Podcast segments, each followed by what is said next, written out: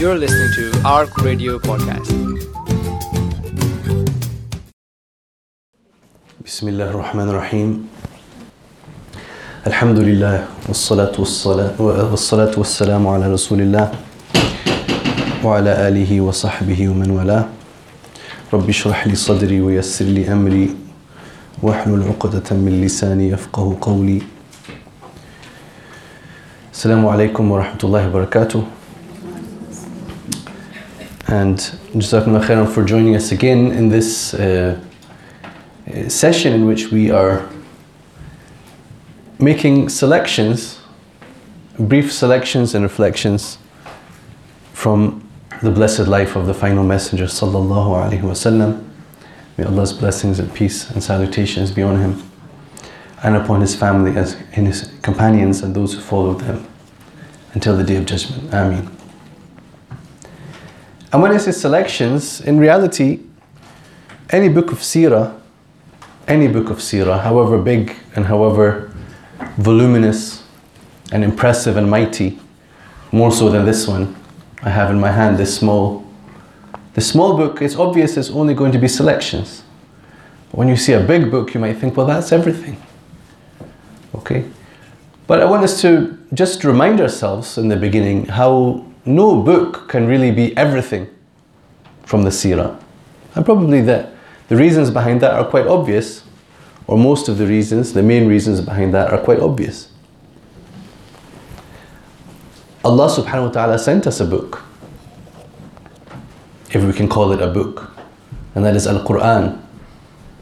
And we call it a book because we have to translate the word Al Kitab. Because of Al Quran, Al Kitab, these are two of the main names by which we know this phenomenon, this revelation, this final message and testament and communication and divine speech. The Quran, the Kitab, Kitabullah. And we always translate this as the Book of Allah. But there are so many ways that the Quran is so much more than a book. And it is hard to restrict it to the ordinary meaning of a book. If I was to look up the word book in a dictionary, it's going to have something about covers and a spine and pages. And when you are reciting in your salah, where is the where is the book? Where is the covers, the spine? This is from your heart. بل هو آيات بينات في صدور الذين أوتوا العلم Rather it is clear signs and proofs in the chests, in the chests of those who are given knowledge. So, in so many ways, the Quran is more than a book. But if we call it a book, then we still know that it was sent upon a messenger. It was sent upon a human being. And this messenger, sallallahu alaihi wasallam, is a human being like us. And I know sometimes people also don't like me to say something like, like us. Okay? My excuse, the Quran says it and instructs the Prophet ﷺ to say it. قل إنما أنا بشر مثلكم يوحى إلي أنما إلهكم إله واحد. So on the one hand, he is told to emphasize his sameness with us. مثلكم. Yeah? He is your mithl in this respect, in the fact of being bashar, in the fact of being human, in the fact of we've been created from clay. We are descended from Adam alayhi salam. We are part of a human family. We have our earthly connections and our worldly limitations that come with the fact of these bodies that we walk around in and the appetites that we have alongside the animals. Right? We mentioned this at the end of last time, how we have these two dimensions. The physical, animalistic part of us, and also the angelic spirit within us. And in the Messenger wasallam, this heightened spiritual part is superior to, to any one of us Not least because of the inspiration and revelation which he received. Because of it and also as a result of it. So he was purified in order to receive this message, and this message itself purified him further and further, and raised him and lifted him further and further. يوحى إلي. So after قل إنما أنا بشر مثلكم here at the end of Surah Al-Kahf, which we read every Friday, inshallah. After this statement, now there's there's a bit of a a jump now from the way that he is just like you to the way that he is not like you. Because he receives inspiration, he receives wahi. To the effect that your God is only one God. So in this, he becomes the perfect one to follow. The perfect one to follow. And if we were with any of the messengers, they would be the perfect one to follow. And the perfection of that perfection is in Muhammad sallallahu alaihi wasallam. And so we are given a human messenger, a human messenger to relate to, a human messenger who feels. When the people are hungry, he is hungry. I know that often we want to emphasize on the miraculous aspects. And this is only right and it has its place. But don't forget also that when Abu Bakr radiallahu anhu is hungry and he has tied a stone around his belly just to keep things, you know, just to almost fool his body into thinking that it's somehow full, just to put some pressure here on parts of the body, just to, to stave the effects of that hunger. Has anyone here ever been that hungry? And when he mentions this to the Messenger, he has two. He has two stones. So these are just examples that, that explain to us that he went through all these things with his companions, and he lived the difficulties and the trials with his companions, and they loved him for that reason, as well as these lofty spiritual ideas that we're talking about. They loved him for being with them for his solidarity with them, for his pity upon them, but his empathy with them, not just sympathy, but empathy. He would understand, he would understand the feelings that people are experiencing. And that's something that sometimes we lack as you know religious advisors, preachers. You know, sometimes we want to say things, we haven't walked that walk. And it's very difficult a lot of people ask me about things and I feel completely um, unable to answer them. I haven't been in that situation. Yeah? That's why for, for things that affect women especially, there should be women scholars. There are women scholars. But that should be the port of call for so many things, you know, that a man cannot relate to. However much he's studied in the books, it's a different thing to experience and live something and to be able to answer from lived experience. So, we're saying this to, to emphasize how the seerah cannot be encompassed really in a book. Even in the three volume Ali Salabi, Noble Life of the Prophet, very, very nice, detailed. Okay, Al Rahiq al Makhtoom by Al Mubarak Puri. You know, all your favorite ones okay, Martin Lings, okay, whatever. There are always going to be selections, always selections. And actually, there's no uh, real difference between saying the seerah of the Prophet and the sunnah. Yeah, we define these in different ways. We define these in different ways. So, seerah, when we talk about seerah, we're thinking linearly, we're thinking about a series of events um, beginning with his birth, وسلم, or perhaps before, and trying to connect those dots as to what events happened, in what order, how they impacted on each other, how things developed. And that's when we call it seerah. The sunnah, of course, the word sunnah is broader. It means everything that we have from the Messenger وسلم, or about him. So, what he said, what he did, and his companions have reported to us what they observed him doing, and even uh, what he was silent about. So things that happened around him and he was present and he silently approved those things. Those count as sunnah. And also his characteristics, his description, his shama'il, all is within the sunnah. All his descriptions, characteristics and attributes.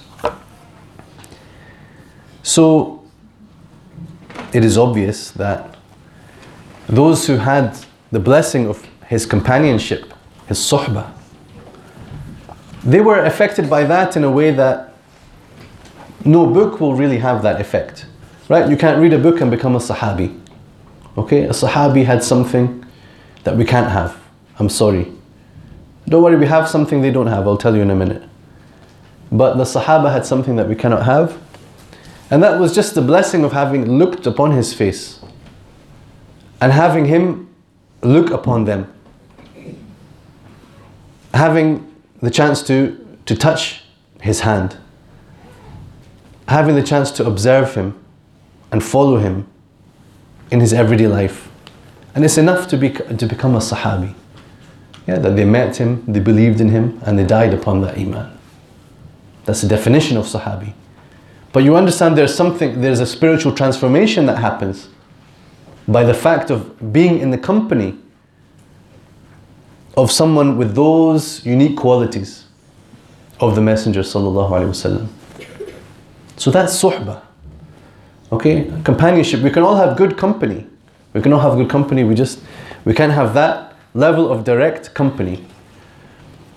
So we do our best to connect with the Messenger wasallam through learning about his life, through learning about his sunnah and his seerah, through living that sunnah, through learning about his companions as well and how they behaved with him.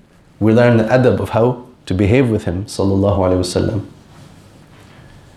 Because as Allah subhanahu wa ta'ala says, addressing them, وَاعْلَمُوا أَنَّ فِيكُمْ رَسُولَ اللَّهِ Know that among you is the messenger of Allah. And this is Surah Al-Hujurat. But this message echoes through time as well to us. To know that we have also an adab.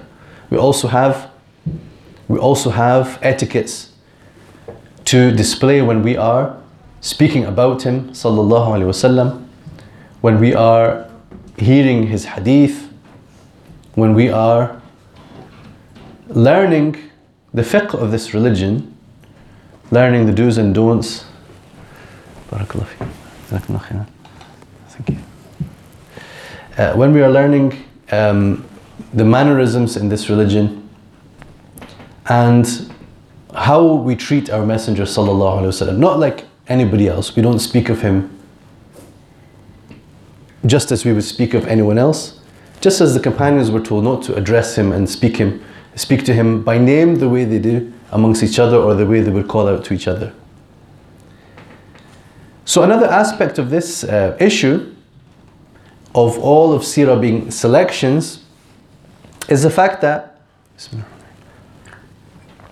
when we come to the Hijrah and what's after the Hijrah, a lot of times what we will encounter, in fact, always we will encounter this in the books of Sirah, there's going to be a lot of emphasis on one particular aspect, on one particular sequence of events, because they are the most exciting events, and that is the battles. Okay? So, the problem that this can create for us is if we are reading the Sirah books and we just we just pick it up and read it through and we don't think about Sirah in amongst everything else that is the Sunnah, we might think that the whole of the Sirah is actually about battles. And historically, that's, you know, before the, the genre or this type of uh, writing was known as Sirah, it was more frequently known as Maghazi. Maghazi literally means the battles. It was the battle literature. Because that's how this genre came to be compiled. Even within the hadith books, you can find, you know, Kitab al Maghazi. Right? So then it sort of branched off and it became a bit broader and it's called Sirah. Now we call it Sirah uh, most uh, commonly. But of course, it is very significant that the Prophet ﷺ did engage in battles, sometimes, very often, in person, being involved in person. At other times, the Muslims were involved in some aspects of conflict. We can't ignore that. We can't ignore that. And this is just part of the reality of this world that we live in. And it's part of the reality of human beings. Don't forget that when Allah subhanahu wa ta'ala created the first human being, the angels were quite taken aback Even you might read their reaction as almost like horror. قالوا أتجعل فيها من يفسد فيها ويسفك الدماء ونحن نسبح بحمدك ونقدس لك They said, Are you going to place therein? And there's a lot of ways of trying to understand how, why the angels were, you know, how did the angels actually have the, you know, the gall almost to ask the question of Allah subhanahu wa ta'ala. But Allah gave them the ability to see things and observe things and to perceive things and also gave them the ability to ask. So He was ready for their question. And this is all part of bringing out the wisdom behind the creation of humanity. They said, Would you place therein, you would place on earth, such as will cause corruption, shed blood? Meanwhile, we are singing your praises. وَنَحْنُ نُسَبِّحُ بِحَمْدِكَ وَنُقَدِّسُ لَكَ And declare your holiness. So they could see something, and this is one explanation. They could see something in the nature of the human being. Even as noble as Adam السلام, was, but they could see something in his clay dimension, in his physical dimension. Before the ruh is blown into him, they can see that there is there's a potential here for bloodshed and fighting. Yeah, there are other explanations why did why did this come to their uh, why why did they conceive of it in this way? Why did they ask this question? But let's say it's to do with something about human nature. The human is going to aspire to high status, it's going to aspire to power, and then he's going to clash with others who want their status and power, and there's going to be bloodshed. So, if that's the nature of the world, we should not be uh, shocked, nor should we be ashamed that Islam, as a deen and a way of life, and a system of living and guidance for all humanity until the day of judgment, that it would talk about these things and that the Quran would address these things. Why are we so surprised that the Quran would talk about something called jihad or qital? If it didn't address these things, we would not say, well, the Quran is a very nice, peaceful idea, but it's an unrealistic proposition. The Quran seems to assume that everyone's going to get along. Well, I'll tell you what, the Quran doesn't assume that everyone's going to get along. The Quran is giving us a blueprint for how we can get along and how we can do what we can to eliminate the excesses of some human beings over others by bringing us all under the servitude to Allah subhanahu wa ta'ala. And sometimes there are people who will refuse that. And Islam has not given us any right to force anyone to believe anything at the point of the sword or the end of the, the barrel of the gun or anything else. There is no iman that doesn't come from personal conviction. لا إكراه في الدين قد تبين الرشد من الغي Allah says there is no compulsion in religion. Indeed, truth stands out clear from error. So this is the basic principle of our deen. We cannot force anyone to believe. And that's never what the fighting, that's never what the battles were about. But we can see when we study the seerah, it becomes much clearer. You know, what was the, the subtext and the pretext? What led in to these various battles? Why was there a need for any conflict? Who originated and started these conflicts? What was the position of the Muslims with respect to them? How did they do their best to minimize the need for conflict. And how did they behave in the midst of conflict? What were the ethics and the principles that the Muslims observed when they when they found themselves with no option but to be on the battlefield against and don't forget this facing people who were in many cases their own family members sometimes a son having to face his own father on the battlefield why because the lines had been drawn between those who were standing with this new religion, which is not new religion, you understand? But with this message and messenger sallallahu alaihi wasallam, recognizing its truth and being prepared to sacrifice in its path, and on the other hand, those who opposed the messenger, those who decided that there, there was no path for them but to prevent this message from spreading. And this is the core of the issue. The Quraysh, the Quraysh after persecuting the Prophet ﷺ in Mecca and trying to extinguish his message there and failing to do so, they did not decide to let it go. Instead, they wanted to pursue their agenda to squash this message by using now military means. By using military means. So the first of these things was, of course, that essentially they drove him out. They drove him out of his, his homeland. And they drove out the believers. So when we talk about the hijrah, when we talk about the emigration, uh, of course, we, we see it in, in positive terms. And we should see it in positive terms. That the believers were establishing themselves in a new place. They were moving from one place to, to somewhere that they can uh, they can live their identity, they can, they can be, in a sense, in control of their own destiny, you know, under the will and guidance of Allah subhanahu wa ta'ala, and a place that they can establish institutions. The most important institution, of course, being the masjid, that masjid which is still, which is still there to this day, and others, the smaller ones, which they established on the way.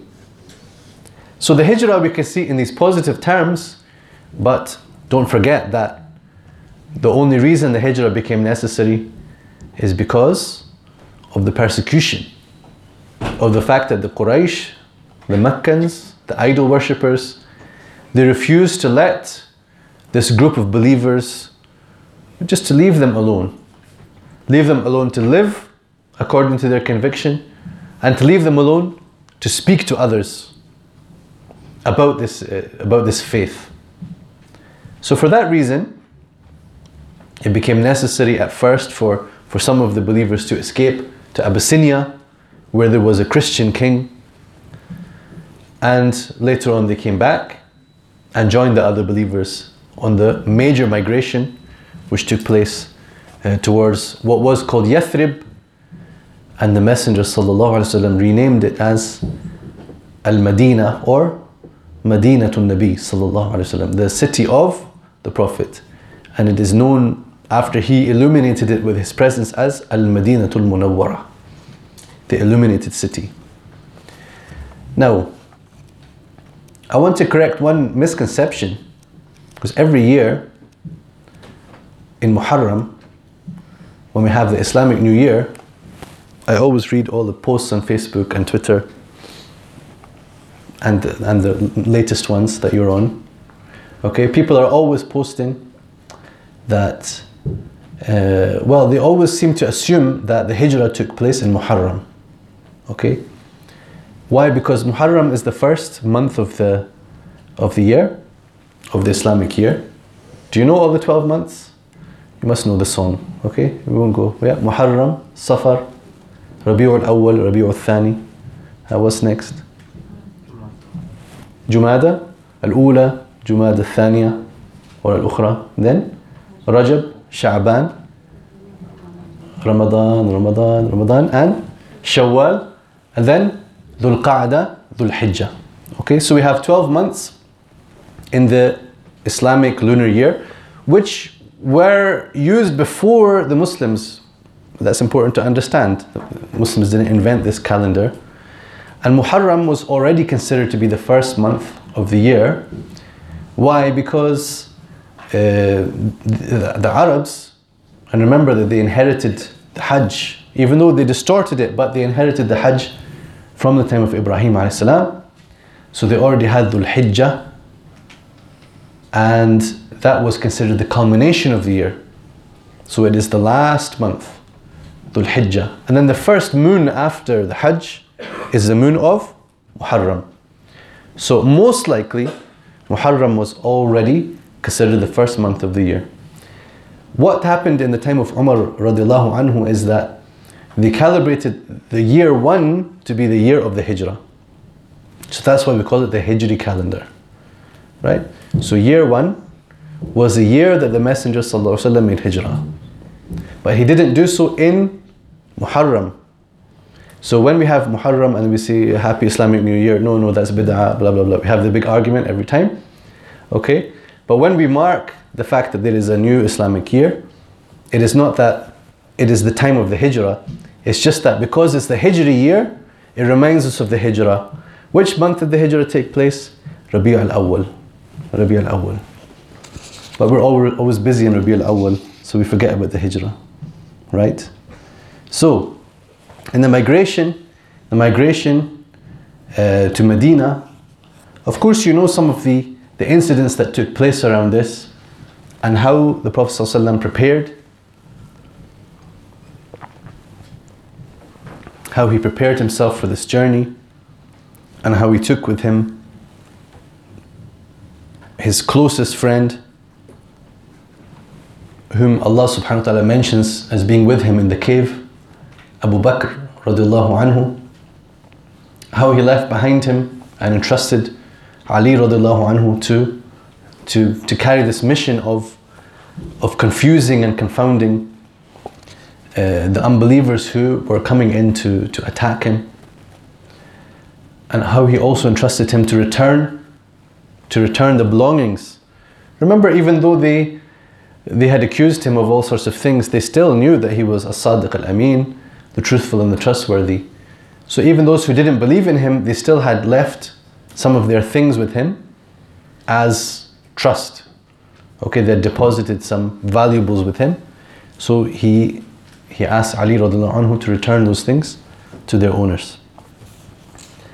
And when they were in the cave, of course, there was a time of extreme uh, fear and worry.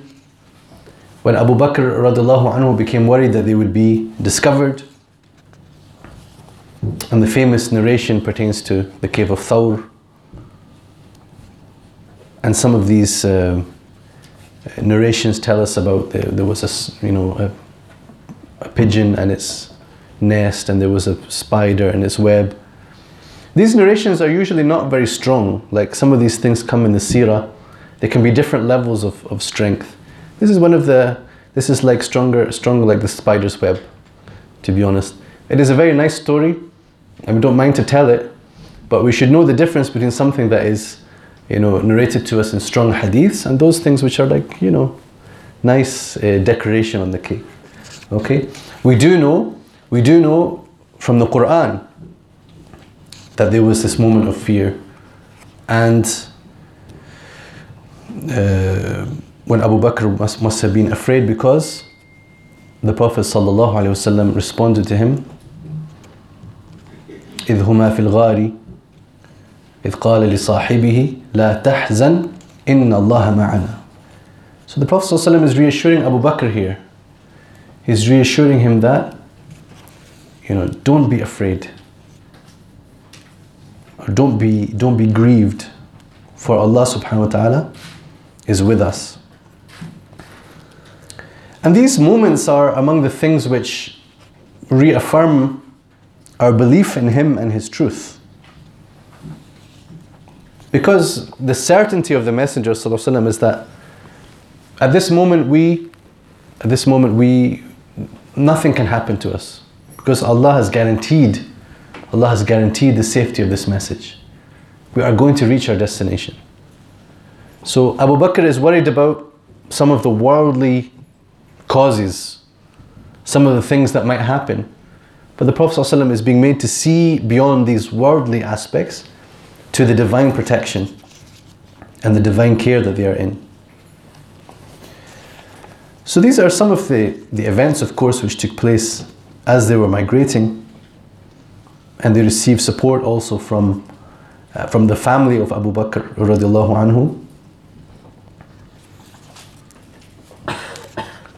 Both its uh, men and especially its women who supported this migration and provided provisions for their journey. And now, as they were arriving, as they were arriving in Medina,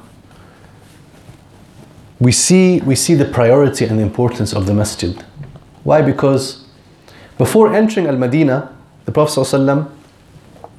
stayed at a place which is about two miles outside of what is now, or, or what was then, what was then the city of Medina. Now it's a bit confusing. You go there and you're like, Masjid Quba, it's like, but it's here. This is all Medina. Because that's, now the city has expanded, we have a different conception. Also, you're driving, you don't have a sense of, of the distance or the time that it would have taken. But Masjid Quba is around two miles away from the city itself as it was then.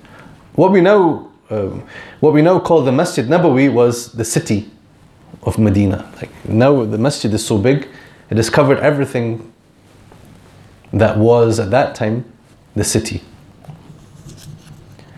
So they established a masjid there, a masjid which is mentioned in the Quran as having been established upon taqwa. Yeah, it was established upon taqwa.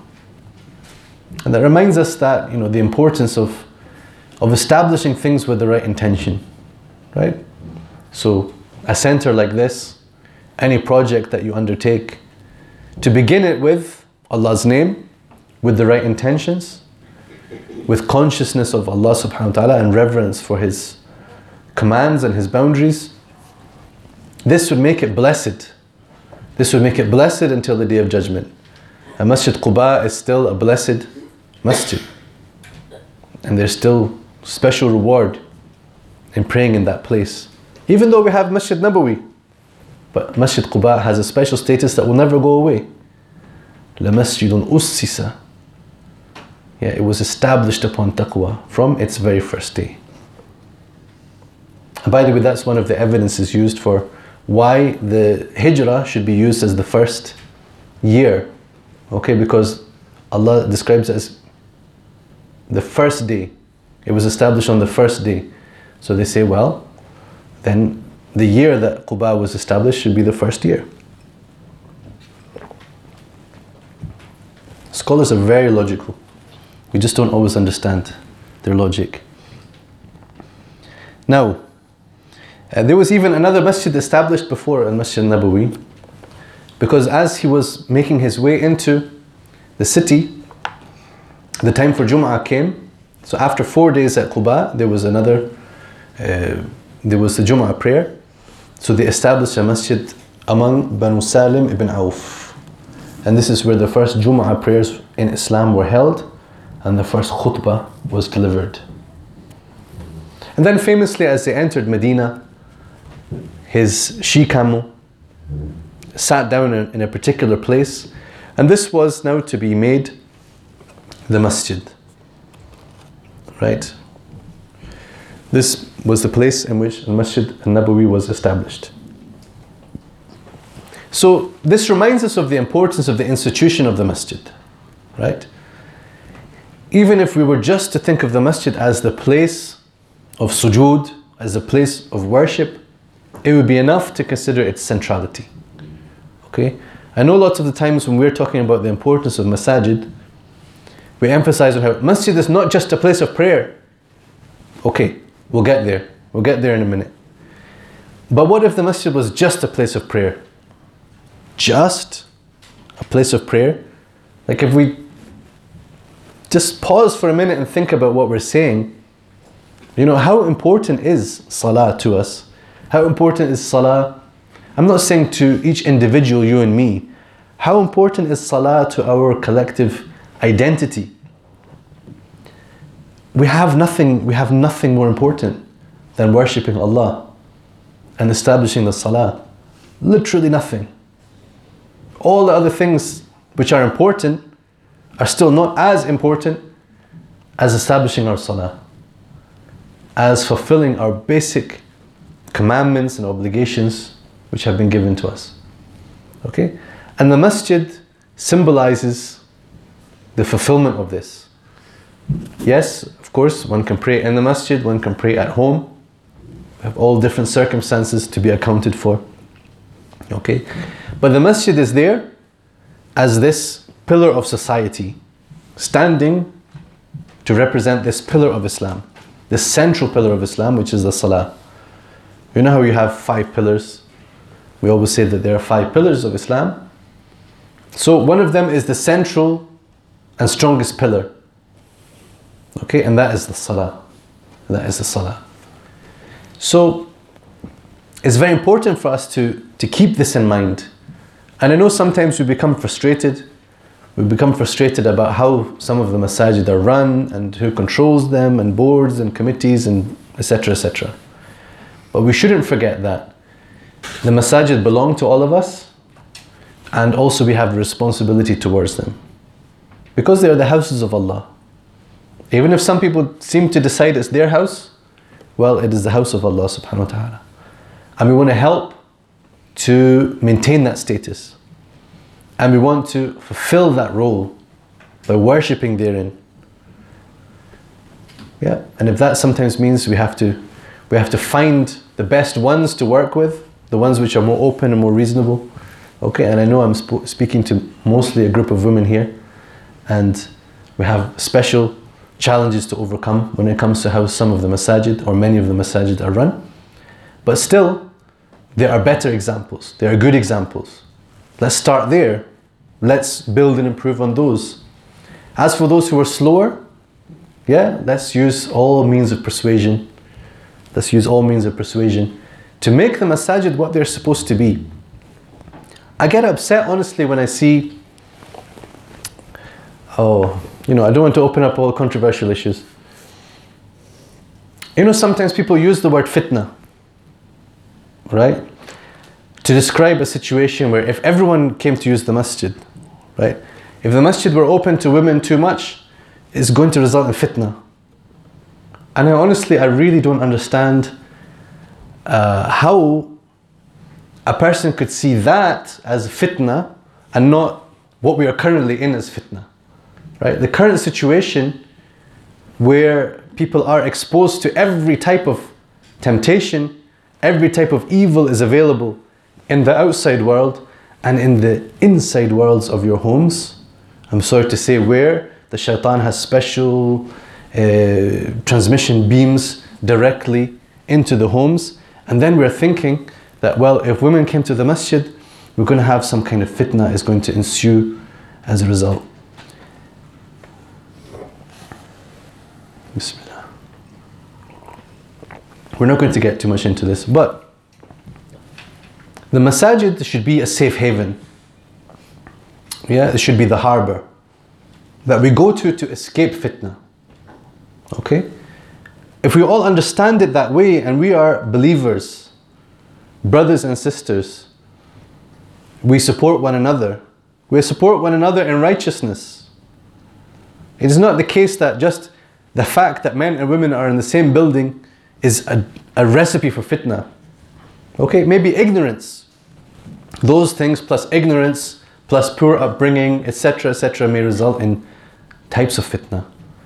But believing men and women who are brought up with the right understanding and with the right manners and know how to interact and how to speak and how not to speak, how to dress, how to lower the gaze, how to conduct relevant, respectful conversation and dialogue and mutual advice.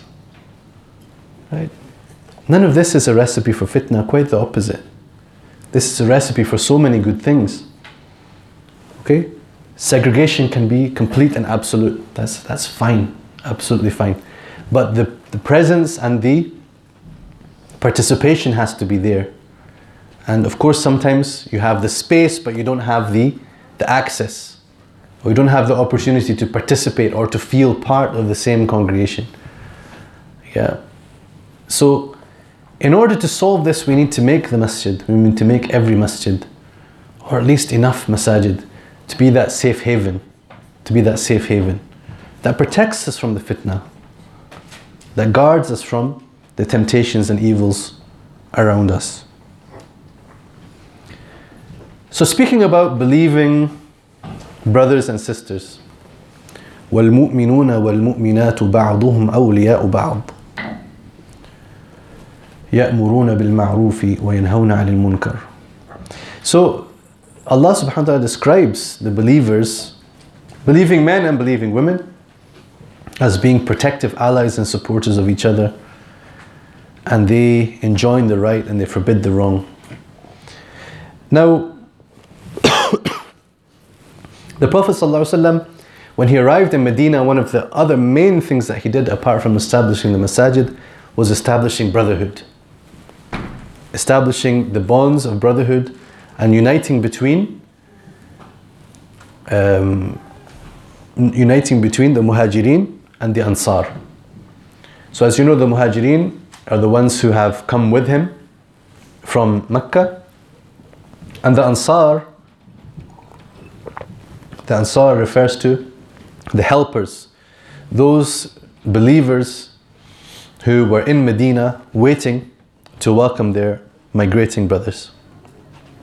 And this is an extremely pertinent uh, example, a moment in history to reflect on in our current uh, situation where we are always talking about the refugee crisis or the migrant crisis. And genuinely, there's, there's a real crisis going on. But you see how in a country like this, we, you know, we shudder at the thought of you know a few thousand people coming you know in turkey. You know there are millions millions of refugees who have come in from syria. And you know i've just been there. This is a turkish hat just to remind myself that i was just on holiday. So over there it is actually shaping and, and, and changing the fabric of turkish society in amazing ways. And not just kunafa and really beautiful desserts and foods springing up in the streets, but the Arabic language. In Turkey, for a long time, it was, it was against the law to teach the Arabic language. That has changed on legal level, but is now changing on the social level as we have such an influx of qualified teachers coming in due of course to the to the civil war right due to the severe repression of the syrian regime and the fact that many people have had to escape that country and some several other countries in the region.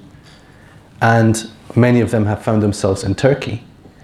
So with this situation and i remember i was reflecting on it to some brothers there and i said you know it's just it's a terrible circumstance that has created this situation and the brother reminded me that, well, that's how it's always been. You know, that's why Cairo became Cairo and Al Azhar, you know, raising status because there was so much war across the whole region. The only place people could go was Egypt. And then it became one of the centers of Islamic learning. Right? So that's not unusual, that's, that's normal.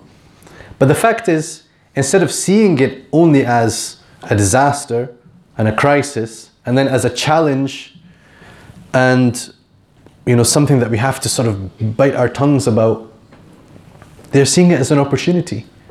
That there will be a shift. There will be a natural shift in you know in, in ways that can be extremely positive and can be directed towards a positive that you can overcome the challenges and the difficulties as long as you're sincere and if you embody the spirit of the ansar if we embody the spirit of the Ansar.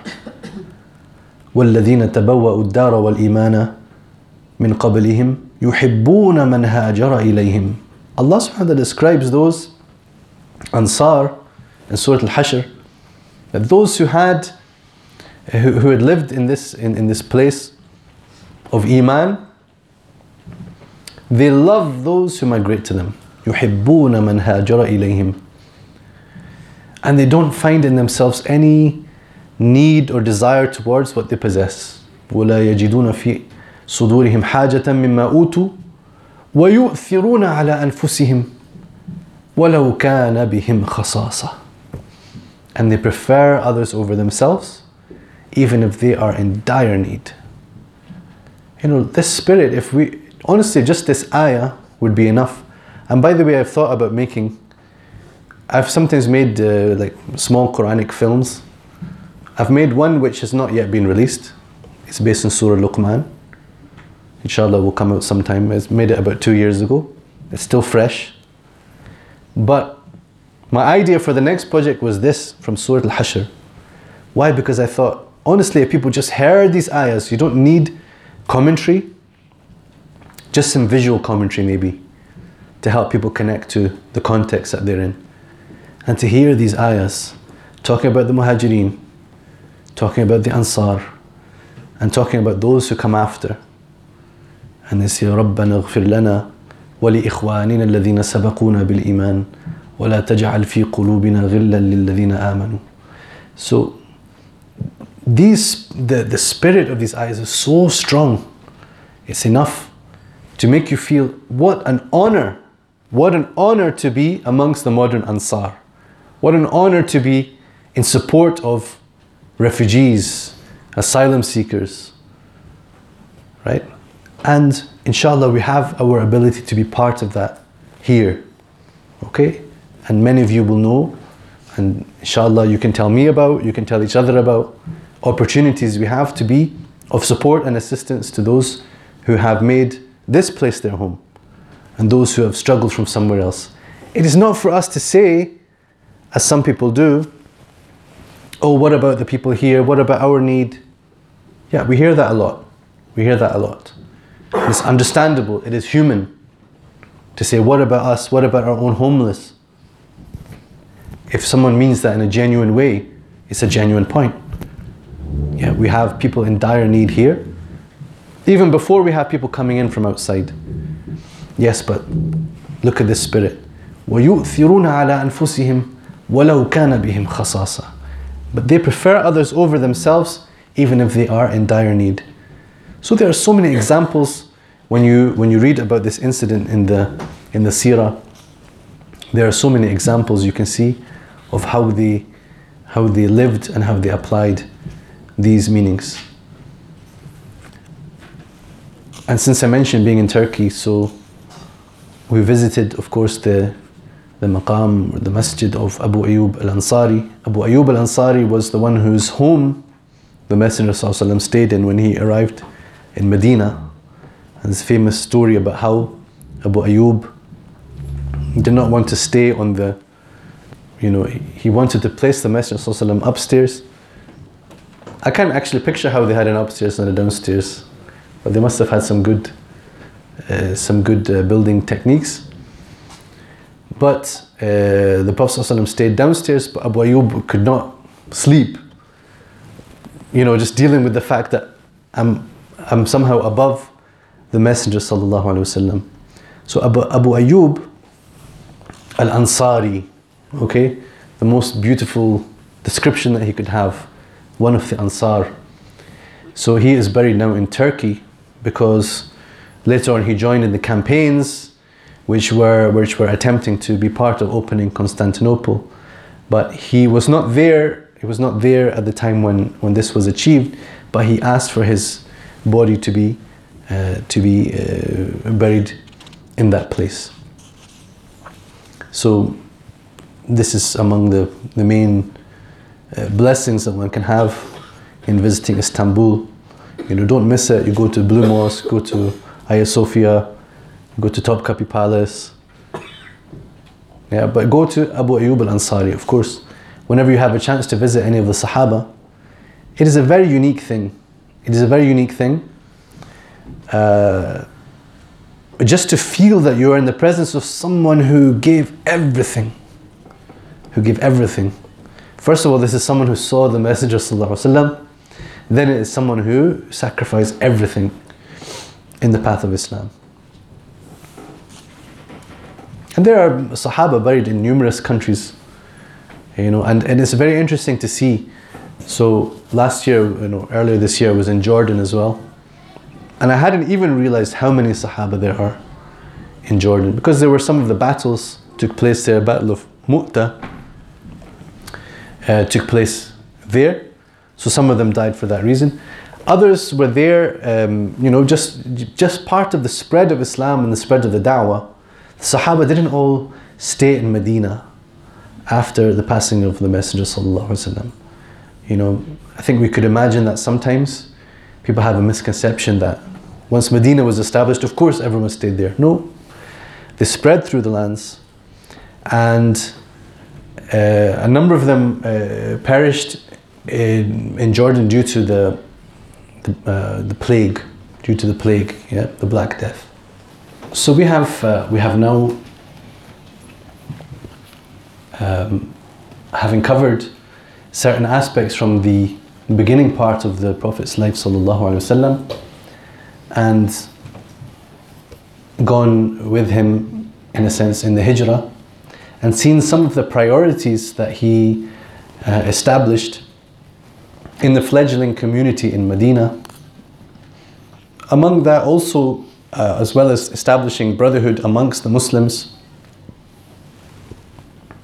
he also established uh, a kind of understanding and a contractual basis of coexistence with the neighboring tribes, uh, in particular the Jewish tribes who lived in Medina or on the outskirts of Medina. Uh, so, this was the basis of, of living together uh, peacefully and, and this you know, reminds us that the, the, the Islamic perspective is never about uh, forcing anyone to give up who they are, but rather it is about inviting them to the truth. But as long as they are not upon the truth, we can still live in peace alongside people. As the basic principle established in Surah Al Mumtahana, that Allah does not forbid you concerning those who did not fight you concerning your religion, nor drove you out from your homes, that you be kind to them and deal in justice, deal justly with them. Right? So Allah does not prevent you from being kind and just to them. And this expression, by the way, La yanhaakum you might think, oh, it's just permitted then. No, the point is that it's addressing a misconception. A misconception that still people have. That there's something wrong with being kind and doing birr. Birr. You know, we use this word birr when we're talking about kindness to parents as well. Okay? That you do birr and kind treatment towards them as well as dealing with them justly. No, that's not forbidden for you at all. In fact, that is the norm, that is the principle, that is the default. But Allah only prevents you and forbids you concerning those who fought you over religion and drove you out of your homes from what? No, no, He doesn't prevent you from being just. No. He prevents you from taking them as your allies. Okay, from taking them as your allies.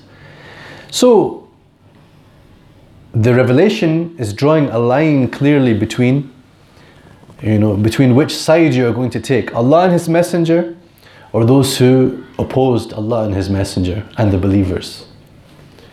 So, you cannot have it both ways to claim to be among the believers and to ally with those who are attacking and oppressing and driving out the believers. It's obvious. But the Quran came to affirm this because sometimes the ties, you know, the historical ties and the blood ties were so strong that people became tempted to behave in certain ways that would contradict the clarity of this distinction between the people of truth and the people opposing the truth. But as for those who are not fighting you, you can live in peace with them. You can make treaties with them, as they did with the Jewish tribes in Medina. Later on, these treaties broke down, and they broke down for reasons that occurred one by one. And who was it who broke the treaty in each case? It was the other side, not the Muslims who violated the treaty, because it was in the interest of the Muslims to maintain these treaties. And even when it came to uh, the Battle of the Trench, when it, there was an understanding that one of those tribes would be along with the Muslim Medinans in defending the city, it turned out that that tribe sided with the invading Meccans and allied with them in an attempt to join with them in quashing the Muslim existence in Medina. So this became something which is known as, as treason or the violation, the violation of the treaty upon which the city was established. So it's important to understand this uh, document which is called the Constitution of Medina or sometimes it's described as the Constitution of Medina and some scholars have described it as the first written constitution in the history of humanity. Okay, that's a claim made by some um, academics. The first written constitution in history, not in Muslim history, in history. In any case, this was uh, a treaty on the basis of, of coexistence and something not far away from what we now call citizenship. Right? This is a problem sometimes when we take a modern word and then we just throw it back onto even the word constitution or the word citizenship. But these words are not too far off from helping us to understand the nature of that agreement. Even to the extent that the document as we have it says that the Muslims and the Jews of Medina are one ummah. Okay, and you're like, ah, how can you use the word ummah? The ummah means the Muslims. Well, in some contexts, you know, the ummah is a broader sense. And actually, even today, we can describe this whole world of, of human beings as one ummah. And it is the ummah of Muhammad sallallahu alaihi wasallam, but it's the ummah to which he is sent. And then there are among them those who are the ummah who responded. Okay, within the ummah, there is an ummah. Okay, so we as, as Muslims are one ummah, but we also are part of a broader ummah of human beings. Right? Hope that's not too confusing. But it is always useful to see ourselves as part of as part of others. While sometimes when we're talking, we're talking in terms of, of boundaries and separation. We should still remember that there are many people out there who are waiting to hear that message. They are part of the ummah to which the Prophet ﷺ was sent. They are his ummah. And then you, yes, you have the job of carrying the message that he brought them to them. Because he has delivered the message. And when we come, whether we come to mention all these things specifically or not, that's why I jump ahead, because I don't know. But we get there. In the farewell sermon, he asked his ummah to testify. Have I have I conveyed the message? Yeah. He has conveyed the message. Oh Allah, bear witness I have conveyed the message. So he has done his job, sallallahu alaihi wasallam. Okay? And then he has passed to you the responsibility to carry that message to those who do not hear. As he said, let those who are present convey to those who are absent. Let those who are present convey to those who are absent. So that is a task which remains as long as we are in this world. Sorry, we've got a lot of work to do. We've really got a lot of work to do. Whenever I do uh, go abroad, you know, people ask me always, you know, how is Islam in Scotland? And I, you know, I don't know sometimes how to answer. I say, Alhamdulillah, it's fine. We've got, we've got everything that we need. You know, but then I think about it and I just think, you know, but we could be doing a lot more. We really could be doing a lot more. I don't have that much impressive to tell him. I tell him about Al Mizan, of course. I do, I genuinely, I do. But I do think, you know, I do feel that we are a bit lethargic and a bit lazy. Sorry to say. Maybe we're very busy. Maybe we're doing a lot of great things. But I think when it comes to being creative in conveying the message of Islam, there is so much more we could do. If we just use our imaginations and we put in the time and we invest our resources in the right way, because we have resources, we have the talent, we have the skills, we have the money. You know, Alhamdulillah, when it comes, when we have a need for money, we can raise it. Okay, that's never a problem for this community, Alhamdulillah. But it's a question of where do we place this in our, in our priority scale. Okay, so yeah, let's think about that. Let's think about that going forward, how we can be more creative, how we can be more creative in sharing the message of Islam. You know, and carry on doing what we're doing. Okay, carry on doing what we're doing, but keep a broader perspective.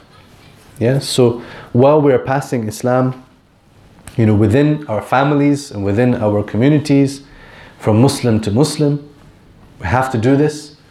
Let's not forget, you know, so what about, you know, for every person inside there could, you know, how do I reach 10 people outside? You know, outside this center, outside this tent of Islam. So, before very long, before very long, the battles, the battles began. And the first battle, which occurred um, after the migration to Medina, was of course the Battle of Badr. Battle of Badr, of course, um,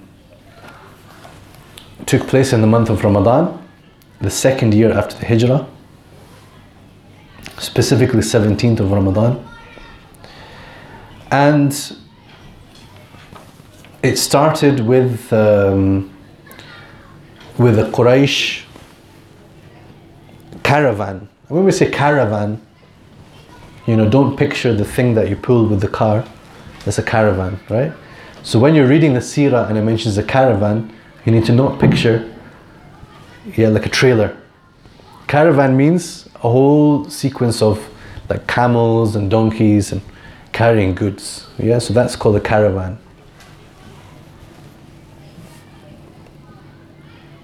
The Prophet ﷺ had gone out with some of his companions to intercept a Quraysh caravan that was returning from Syria to Mecca.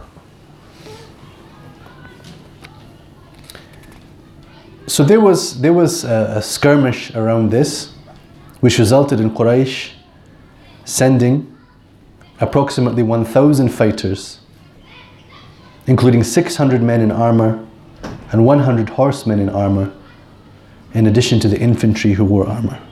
700 camels and singers. They used to send, they used to send the, the propaganda department singers beating drums and singing songs to insult the Muslims. So the Muslim army, the Muslim army at this stage numbered 313 or 314 men most of them coming from the Ansar. They had with them 70 camels and two or three horses. Small groups took it in turns to ride the camels. Before a battle was joined, the Prophet ﷺ wanted to consult his companions, especially the Ansar, about engaging in battle. The Muhajirun were in favor of fighting and spoke well. Then the Ansar realized that he was waiting for them to speak. So Sa'd ibn Mu'adh, who was the leader of the Ansar, said, O Messenger of Allah, we believe in you, we declare your truth, and we witness that what you have brought is the truth. We have given you our word and agreement to hear and obey. So go where you wish, we are with you. By Allah, if you were to ask us to cross the sea and you plunged into it, we would plunge into it with you, and not a man would stay behind. So this was the, the commitment now of the Ansar along with the Muhajirun to defend the safety of the Messenger ﷺ and of this deen. Right? And you remember, of course, because I mentioned now they were inter- intercepting a caravan. You know, this was an attempt to restore and to regain some of what the Muslims themselves had left behind in Mecca. Right? So it was not a case of looting and trying to take the property of the Quraysh, but rather it was to regain some of the property that the, the, the Muslims had abandoned when they had migrated to Medina. But as the battle um, came and developed, they camped uh, at a place of, of water near to Badr. And the Prophet ﷺ instructed them that, to camp in this place. And one of the companions, Al Habab ibn al Mundhir, asked him a very interesting question. He said, Is it based on revelation that we are going to camp here? So Allah has instructed you that we must camp here? Or is it a matter of opinion and military strategy? Okay? So remember, we said, how is it the angels had the brass neck to ask that question? How are you creating a human being? Well, we see that the companions also, they were not afraid to ask a question, but they asked with every kind of adab. O Messenger of Allah, is it is this revelation? In which case, of course, I will say nothing. Or is it a matter of opinion? In which case, I might like to advance an alternative opinion. So when the Prophet ﷺ replied that it is a matter of opinion and military tactics, then Al Habab pointed out that it would be better to go to another place where the Muslims would be better able to control the water supply at Badr. So they went to the place that Al Habab suggested. So this is a very important uh, lesson from the Messenger ﷺ, teaching humility, you know, but also teaching uh, the, the importance of taking the best advice, taking the best uh, skills, knowledge from his community, right? And that's something that we we really lack. You know, I was alluding to this before. We have so many talents here, even in this room. We have probably so many talents that that you know about, maybe as individuals, but you might not even have the opportunity to let anybody else know that you have that talent. Let alone for us to know as an institution, wow, so and so has actually got this amazing ability, this amazing skill that we could use, we could use in this in this project, we could use in this constructive way that could actually benefit lots of people. So sometimes you have a talent and you just sit on it quietly. Other times, um, you might not even know that you have that talent because nobody gave you the opportunity to try things out and to develop those skills. You know, Alhamdulillah, in this society, we might have the opportunity because we go to school and we get to try out different things. You know, in other places, maybe um, people don't have access to opportunities to even try things and find out what they're good at. But then, unfortunately, what happens is sometimes people don't even appreciate those talents or they try to squash them, right? And um, sometimes people feel threatened by, by new ideas or new skills, etc. You know, but, but that, that's why we have a center like this. It's a place, inshallah, to explore and to get to know each other and to learn and benefit from each other. So you see how the Prophet ﷺ valued what Al Habab had to say. He valued, he didn't say, Well, I am the messenger, I do receive wahi, and even if I did not receive this particular instruction by wahi, I do know better. Would that be a valid thing to say? It would be a valid thing to say.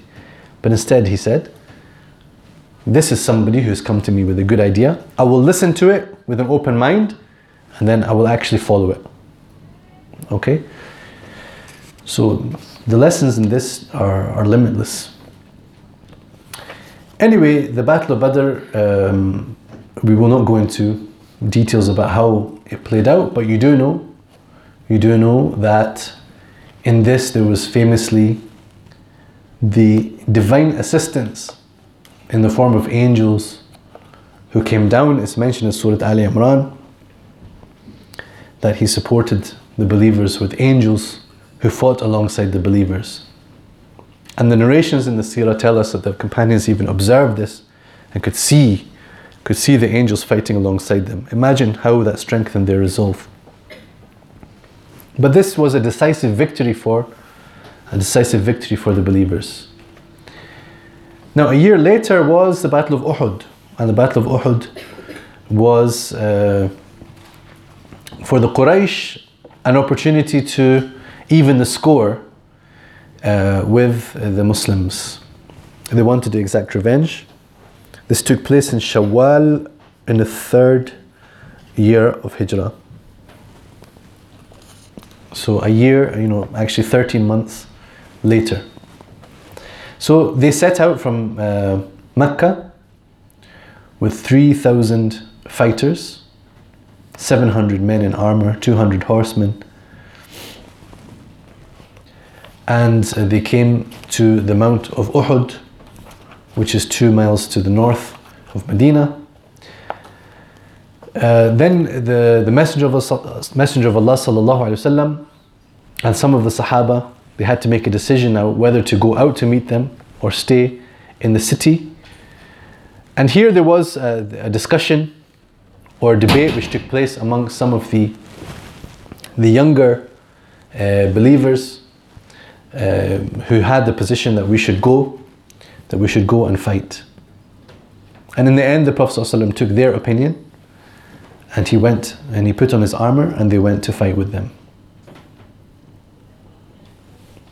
The Muslims numbered at this time around 1,000 troops, among them 100 armored men and horsemen. At this time, they started to encounter the problem which is known by the title of the munafiqun. Yeah, the hypocrites. And this is a phenomenon that occurred in Medina that you could not have expected to occur in Mecca. The munafiqun, usually we translate as the hypocrites. That's okay, but we have to understand that in English language we use the word hypocrite in a number of different ways. Okay? So if somebody says, oh, you know, uh, don't eat sweets and then they eat a sweet, you know, you're a munafiq, right? It's not, it's not like that, okay? So hypocrite means you say one thing but you do another. Or there's some difference between your actions and your uh, your statements or your statements and your reality. So, in the case of the munafiqun, the hypocrites with the capital H, these were people who, in their hearts, disbelieved in Allah and His Messenger. In any case, they were, they were not they were not convinced of the truth of Islam, or they had rejected Islam, even if they recognize its truth. By the way, it's very important to understand that the unbelievers, the unbelievers, uh, the mushrikun or the kafirun, including the munafiqun, when we talk about these people at the time of the Messenger وسلم, you know, they had different motivations for why they why they disbelieved. Disbelieving doesn't just mean that they weren't convinced. They were the people who saw the Messenger. وسلم. It's impossible almost impossible that they could see him and not know that he is the truthful one and not know that he is truthful in his claim. So when they disbelieved in him, it was like the worst possible form of disbelief that could ever exist in the history of humanity. And that's important to understand. You have people who are unbelievers now, but in a sense, it's much easier to be an unbeliever, it's much easier to be unconvinced of the truth of Islam because you, ha- you don't see the Messenger, you don't see him in front of you.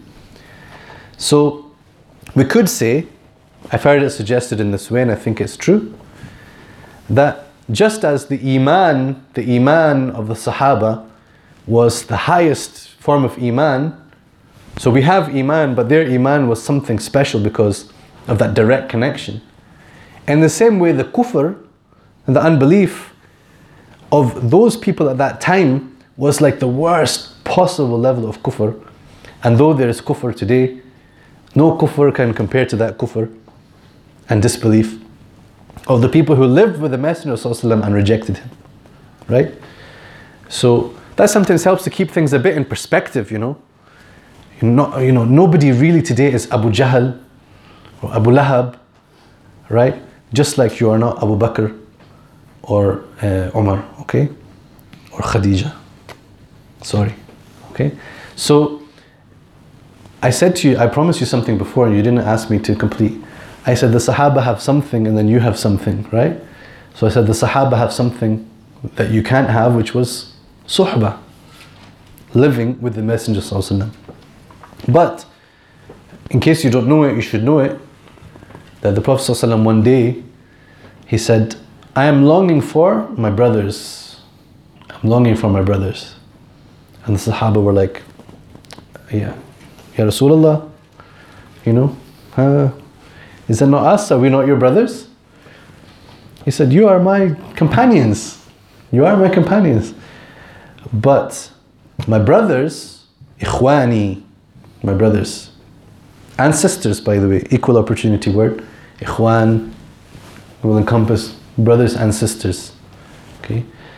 But my brothers, my ikhwan, they are people who will believe in me without seeing me.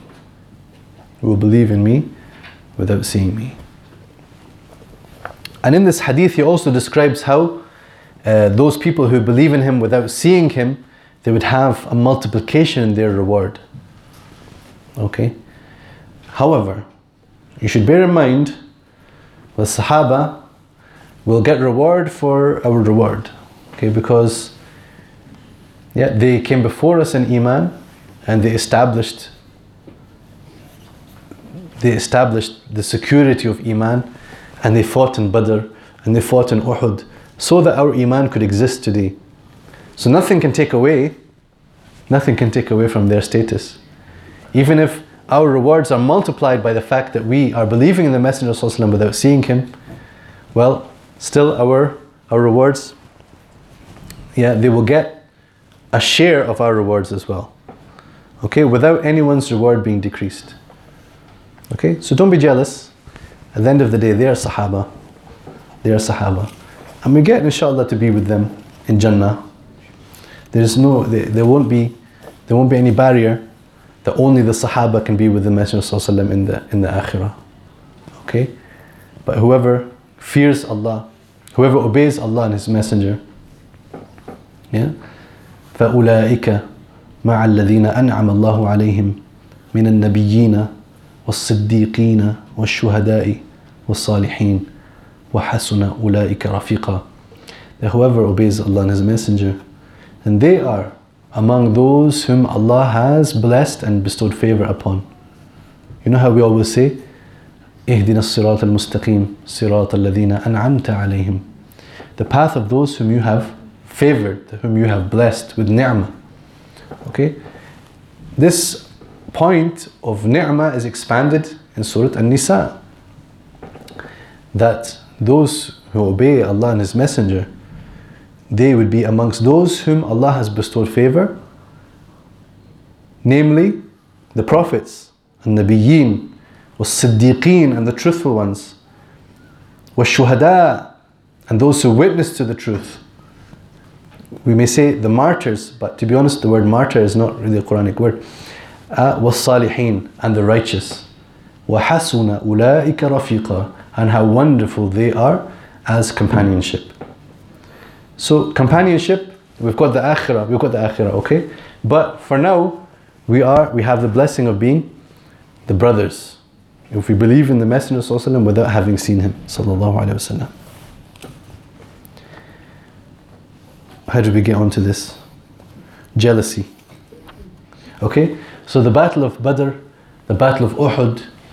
At Uhud, of course, there was uh, a severe test for the believers when a certain group among them were, were placed on, uh, on a strategic point, a strategic position.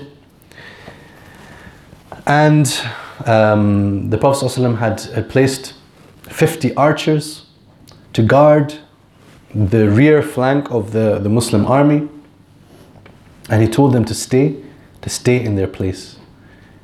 And according to one report, he said, Even if you see birds snatching us, do not leave your place here until I send for you. even if you see us defeating the people, or that we have prevailed and they are dead, do not leave your places until I send for you. Okay? But then, as uh, you know, unfortunately, it did not turn out this way. The archers, or some of them, when they saw that the Muslims were about to overcome the, the mushrikeen decisively, they decided to leave their position. Some of them stayed, some of them left. But uh, this, this resulted in, uh, in uh, the Mushrik army coming from behind and regaining considerable strength in the course of the battle. Uh, so, in the end, it was not a victory for the believers, nor entirely a victory for the unbelievers, but somewhere, somewhere in between. But it was enough for the unbelievers to take, uh, you know, to chalk this up as a PR uh, victory. And in this incident, of course, the Prophet ﷺ himself was injured, um, that uh, his face and knees were cut, his lower lip was injured, his helmet was broken on his head, two circles of chainmail uh, pierced his cheek. And we see in this situation how the Sahaba, how the Sahaba threw themselves in harm's way in order to protect the Messenger وسلم, out of their um, unparalleled love and devotion to him sallallahu alaihi wasallam and this was the battle in which the uncle and beloved uh, companion of the prophet sallallahu hamza ibn abdul muttalib uh, was killed and uh, mutilated uh, by uh, Hind, the wife of Abu Sufyan. So these, these incidents you know about, these incidents you know about. But this was a very testing, a very testing uh, day for the believers, and concerning which much Quran was revealed in Surah Al Imran. Much Quran was revealed as a lesson and admonishment to the believers to take stock of what had happened and to rebuild. Yeah, to rebuild to turn uh, a new leaf and to understand how to react in future. There were various other battles, we will mention them just almost by name so that we uh, don't spend too much time. The Battle of Banu Nadir, and then the Battle of the Ahzab, which is the Battle of the Trench. Uh, another example where the Prophet ﷺ took the advice and the uh, knowledge of some of his companions, in this case Salman al Farisi, bringing knowledge from, uh, from the Persians of how, how to strategize and to build a ditch around the city. And this turned out to be a very effective strategy. And you notice that he didn't say, oh, this is a foreign idea, you know. Rather, it's wherever there is good, wherever there is wisdom, we take it. If it is useful, it doesn't matter where it comes from.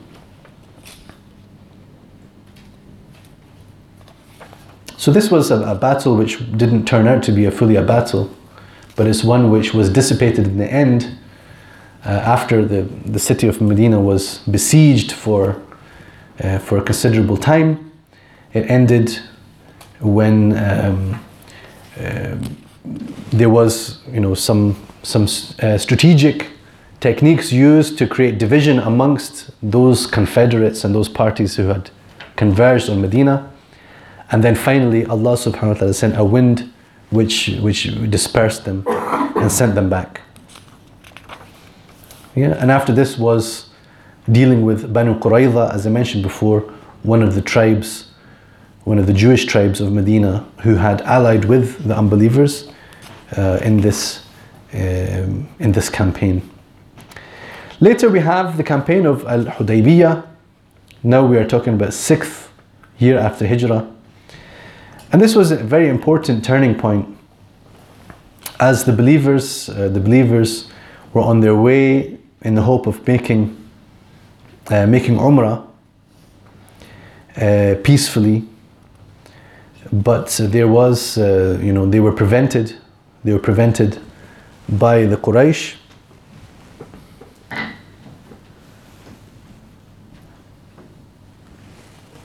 But this resulted, this resulted in um, in a pledge and a, a truce being struck between the Muslims and the Meccans.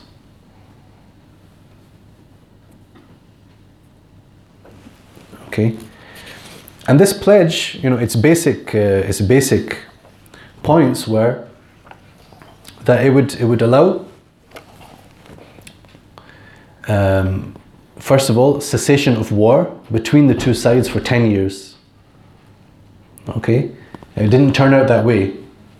It didn't turn out that way but there was a considerable period of time when there was no war between the two sides. Anyone who came from the muslims and went to mecca was not to be sent back. But anyone who came to uh, medina from mecca would be sent back. So a number of these terms in the in the treaty seemed very unfair for the Muslims. And a number of the Muslims found it very difficult to swallow, found it very difficult to swallow. And they felt that they had been humiliated by the striking of this deal. But Allah and His Messenger knew better than this. And Allah subhanahu wa ta'ala described this in a surah which is called Surah Al Fath, which begins by saying, Inna fatahna laka fathan mubina. We have given you, O Muhammad a clear victory or a clear conquest. So here the fath, usually fath we understand to be a, a military conquest. The, like the fath of Mecca. In the end, the conquest of Mecca. That's the one that we understand in إذا جاء نصر الله والفتح Surah Al-Nasr, right? When the help of Allah comes, the support of Allah comes, and the conquest. So the opening of Mecca. But here it is describing what? A truce, a peace treaty. So we see how, in the sight of Islam, a peace treaty itself is a victory. It's a victory because it allowed the circumstances in which the message of Islam could be spread, in which it will flourish. And so it was. So it was that for the next few years, it was a, a peak time in which the message of Islam spread, and the fulfillment of uh, the fulfillment of the purposes of the messenger's mission وسلم, were fulfilled, because his mission, mission was not about being at war and fighting. There were several other battles which took place, also with some of the the outlying uh, the outlying uh, forces. There was the Battle of Khaybar and the Battle of Mu'ta, which I mentioned, which uh, is you know the place now is in Jordan.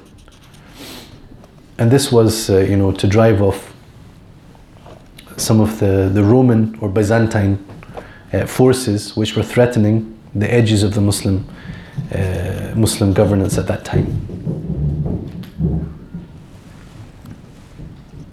And the culmination, of course, is with the conquest of Mecca in Ramadan in the eighth year after Hijrah. The reason for this battle, if we can call it a battle, is called that here, was that the Treaty of Hudaybiyah allowed each Arab tribe to enter into an alliance with the Messenger وسلم, if they wanted, or with Quraysh if they wanted. Banu Bakr agreed to enter an alliance with Quraysh, and Khuza'a agreed to enter an alliance with the Messenger. However, in that year, the 8th of Hijrah, Banu Bakr attacked Khuza'a. Okay? So the one that was allied with the Quraysh attacked the one that was allied with the Muslims, killing approximately 20 men. And Quraysh supplied Banu Bakr with money and weapons. When the messenger heard of that, he prepared to fight the Quraysh, but he did not want to tell the people where he was heading. So they made a strategy to enter Mecca as quietly as possible. Okay, and uh, you know that was almost thwarted uh, by one of the believers who who sent a, a message, and we won't go into his story just now. But in any case, they managed to enter. They managed to enter without uh, without the Meccans being entirely aware of their intentions. So he set out from Medina on the 10th day of Ramadan. as numbering 10,000 uh, people. On the way, others from the Arab tribes joined them. And when they reached Mecca, the Prophet's scholars declared, Whoever enters his house and locks his door will be safe. Whoever enters the masjid will be safe. And whoever enters the house of Abu Sufyan will be safe. Because Abu Sufyan was a man who you needed to deal with some diplomacy, so he got this special deal. There were 15 people who were excluded from this amnesty due to specific crimes, which now we can, we can describe in the terms of war crimes. People who had committed war crimes were not to be given a general amnesty. But for the most part, the people were told, Go, you are free, and there's no blame on you this day. And this was when the Prophet ﷺ entered the Kaaba, prayed two rak'ahs, and then he stood at the door of the Kaaba and he said to them, O Quraysh, what do you think I'm going to do with you? They said, You're going to do good because you are a noble brother, son of a noble brother. And the Prophet ﷺ said, Today I say to you what my brother Yusuf السلام, said, قال لا تثريب عليكم اليوم يغفر الله لكم وهو أرحم الراحمين no reproach on you this day. May Allah forgive you. And He is the most merciful of those who show mercy. Go, for you are free.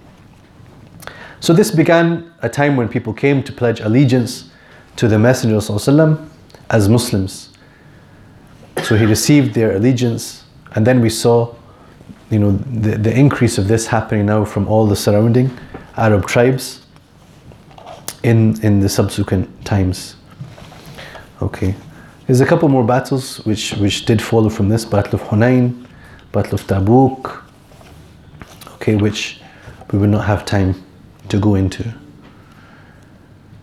So this takes us this takes us through this kind of outline. As I said before, it's very important not to see the whole sunnah or even the whole seerah as just a series of battles. That's just how we are sort of forced to describe it when we try to, to break down the major events of this span of years. But you see how in a short time, in such a short time, the Prophet ﷺ changed the entire order of things.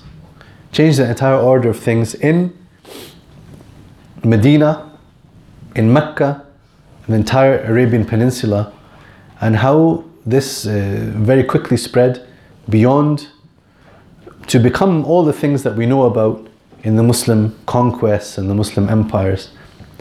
And it's important not to think of this as, well, the goal, the goal was to spread the Muslim empire and to conquer these lands. Rather, these lands came under the Muslim governance and influence according to the need, according to how those people responded to the message, and according also to how uh, some of the other political orders clashed with the Muslims, and therefore there was a need to face them off. Uh, or to or, or you know or to establish a political order which would allow the Muslims to operate and to spread their message. So we can't go into all of that detail, but it's about a mindset here that we should not just be proud of the victory in battles. Okay, because then we then we almost gain a kind of warring mindset, which is exactly the sort of thing that we're trying to disprove all the time. That Muslims are not about fighting, are not about war, are not about bloodshed.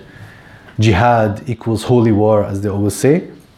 And the problem that we have with the word holy war, you know, is that we see war as a necessity, not as something which is holy in itself.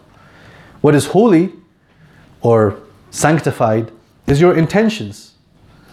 Okay? But it is peace which is the desire, peace which is the objective and the goal, not war. So if there was an absence of war, we wouldn't seek after war because it's holy. Actually, the peace and the worship is what is holy. And war and conflict and battle is a necessity. Even we can say a necessary evil. And I know that there are verses in the Quran which you feel uh, go against that. Or certainly, critics of Islam will say to us here, then why does the Quran praise those who fight in the path of Allah? It praises them because they're sacrificing everything in the path of this message. Not because God loves for them to shed the blood of the unbelievers. No, He wants those unbelievers to respond to the message.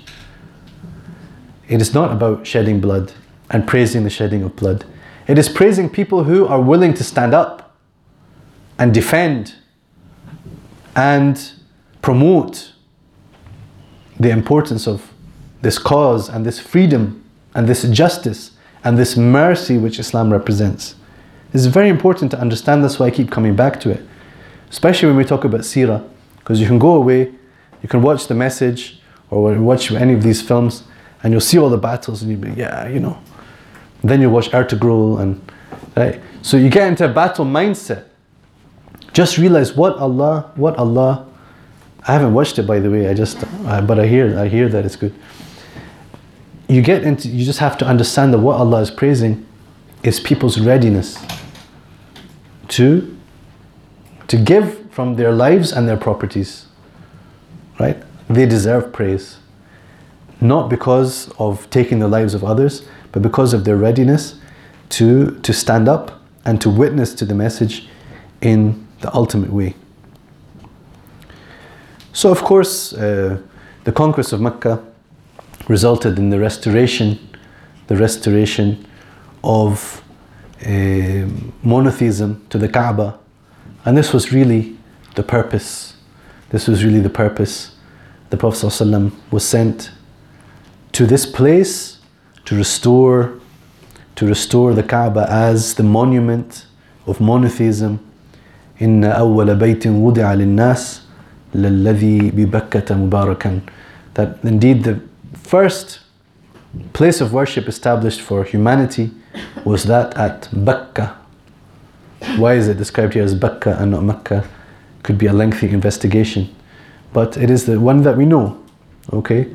And where is the maqam of Ibrahim and clear signs. So, this was the Qibla that the Prophet ﷺ was restored to after having faced Masjid al Aqsa. Then he was told to turn his face back to this first Qibla. And this became the Qibla of this Ummah until the Day of Judgment. And this became the symbol and the central beacon of monotheism and the worship of the one God. And it remains that way. May Allah increase its sharaf and, and give us the sharaf of visiting His house. So, this is the restoration. At this point, of course, we would come to the last.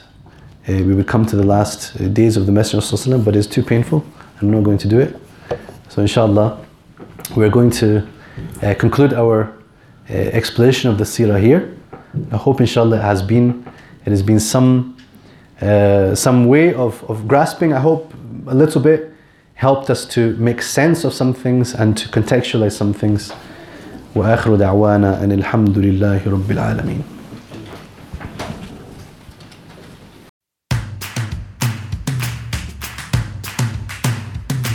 For more information and to listen to more podcasts, visit us at arc.score or check out the Arc Media app.